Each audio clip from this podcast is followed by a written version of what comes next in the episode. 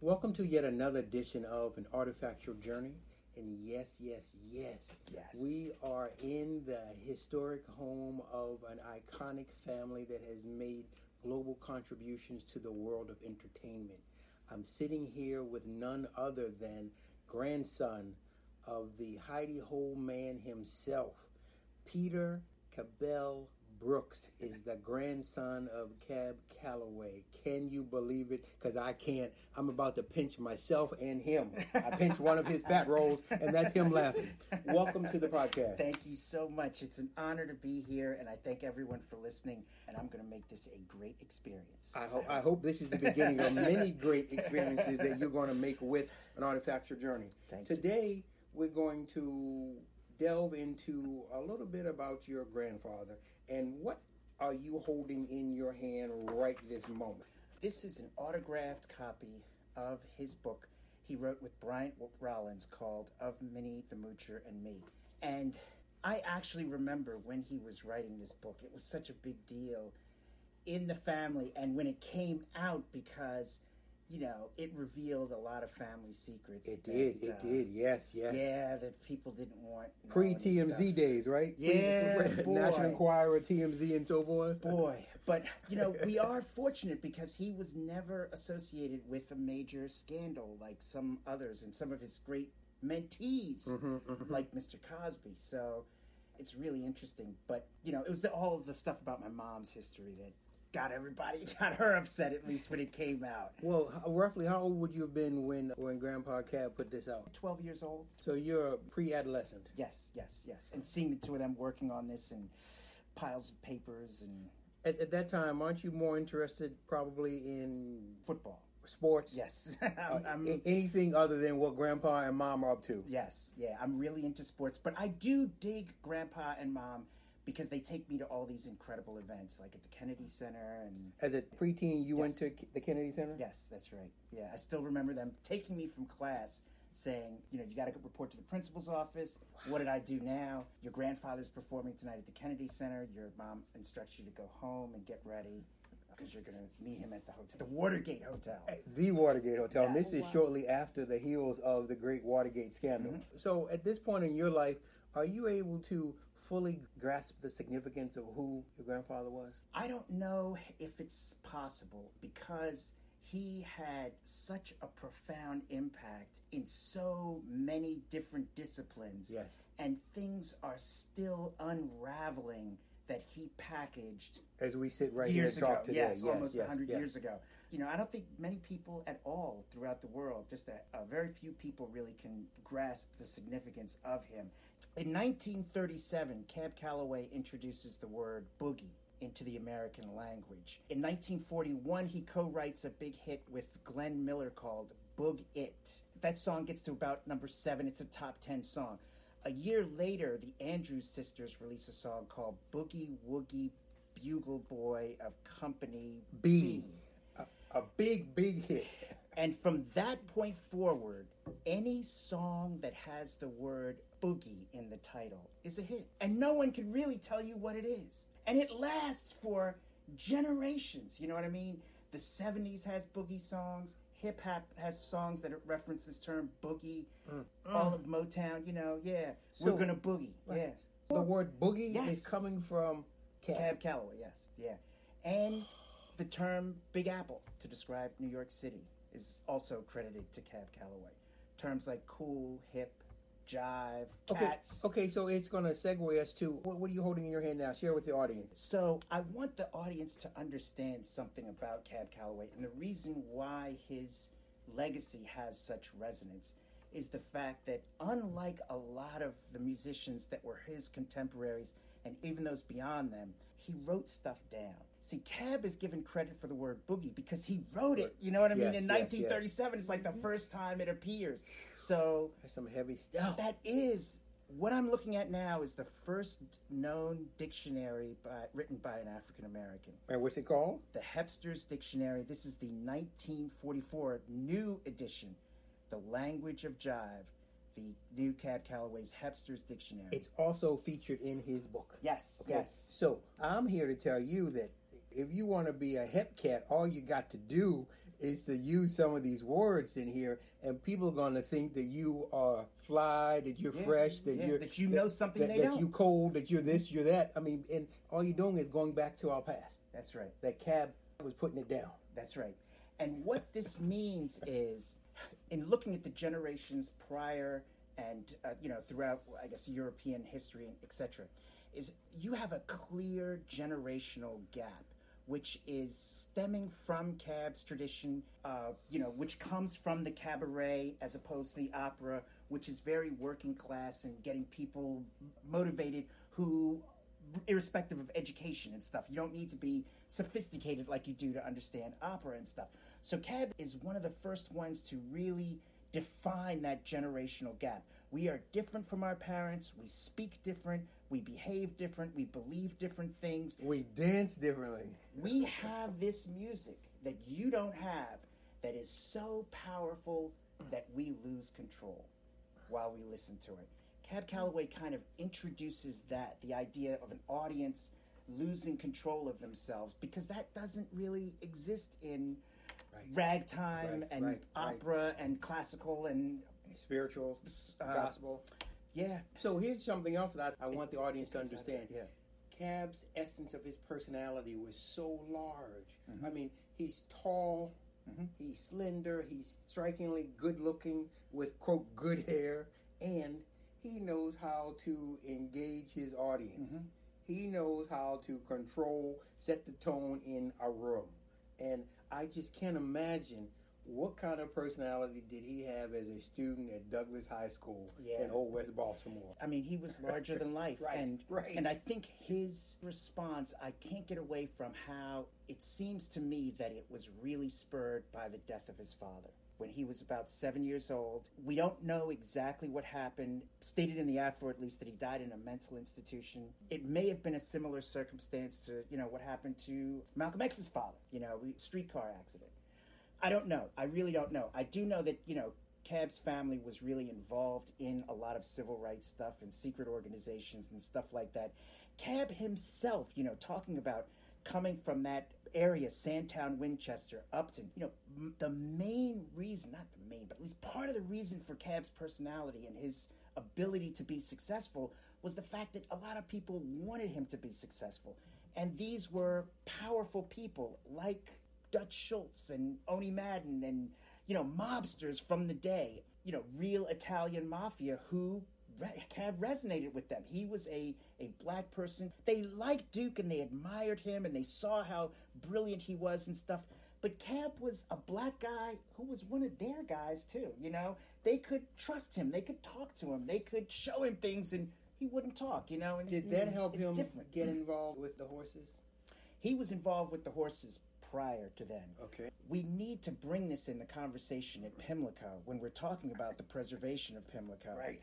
The fact of the matter is that George and Ira Gershwin wrote the part of Sportin' Life in the opera Porgy and Bess, which is a Negro opera written exclusively for black people to perform, based on seeing Cab Calloway at the Cotton Club. So you have a definition of this personality, Sportin' Life, which Cab learns and cuts his teeth on at Pimlico.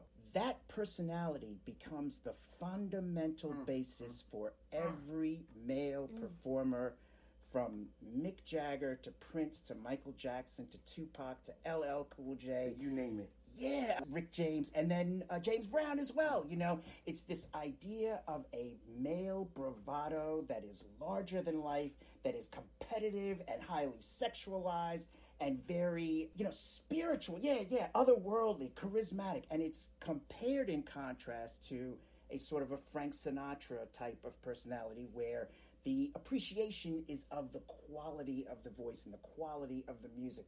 Cab's thing is the appreciation is the experience of seeing this incredibly energetic and transformational, you know what I mean? And Uh, stylishly, uh, he was draped. And today we're dealing with the phrase drip and historic drip. Cab had the drip. he did, I he mean, did. and so you got the zoot suit. You got all these people now mimicking what and how your grandfather yeah. was handling himself in the public eye. And the zoot suit is highly political. I mean, there were riots over the zoot suit.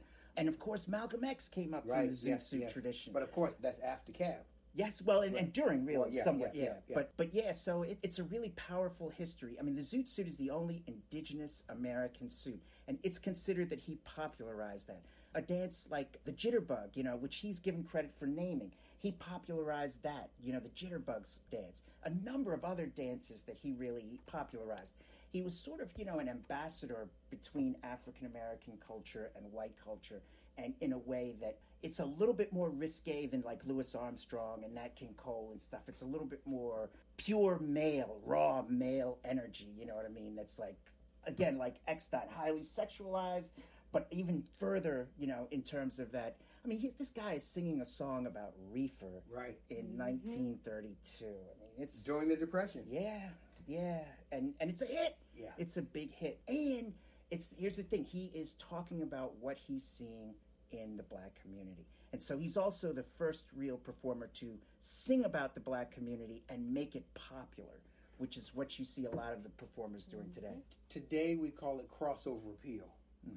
Cab was an early Crossover, example of someone that had crossover appeal. That's right. Uh, and it's evident that there were numerous, whether they be Italian, or Russian, or Jewish, or Mm-hmm. German, that would flock to various cabarets, nightclubs in segregated communities to partake in this black music experience. Yep.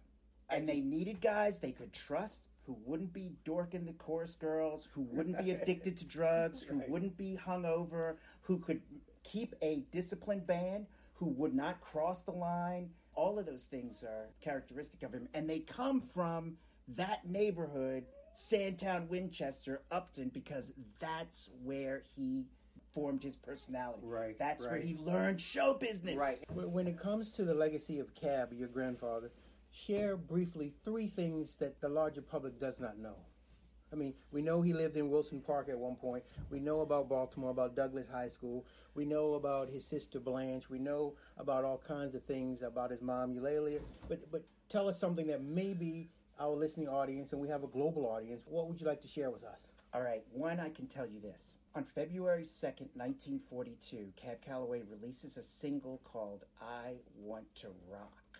This is 12 years before Buddy Holly and the song Rock Around the Clock. This means that Cab Calloway really forms the foundation for rock and roll and in other thematic ways that we discussed. I think the second thing that people don't know is that Cab Calloway is really important in the history of animation he was really the first commercially successful rotoscoped person, which was a technology that was formed by the Fleischers who did the Betty Boop cartoon.